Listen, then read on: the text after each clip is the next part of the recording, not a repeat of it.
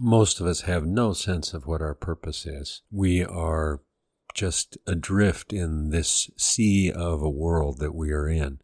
Or maybe we've been handed a secondhand purpose. Somebody has told us ever since we were little, oh, here's what's important. You know, family is all important, or a great career is all important, or some kind of freedom is all important. It has gone unexamined.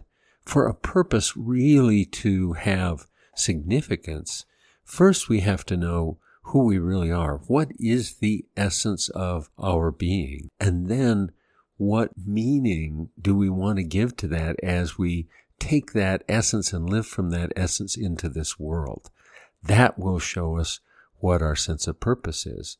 A sense of purpose is very different than just having a goal. A goal is a specific target that we have given to our purpose. It tells us what we're going to do, but not why, not what the fundamental meaning of our life is.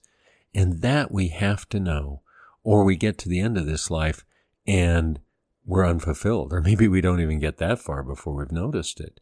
We have that nagging sense that there's a bigger reason that we're here. There's a bigger reason that we're doing what we're doing, but we don't know what it is. And so we just sort of bumble forward. That's no way to live. We need to dig deep, find out who we are, why we're here in terms that have meaning to us, then what we're going to do about that, how we're going to live from that.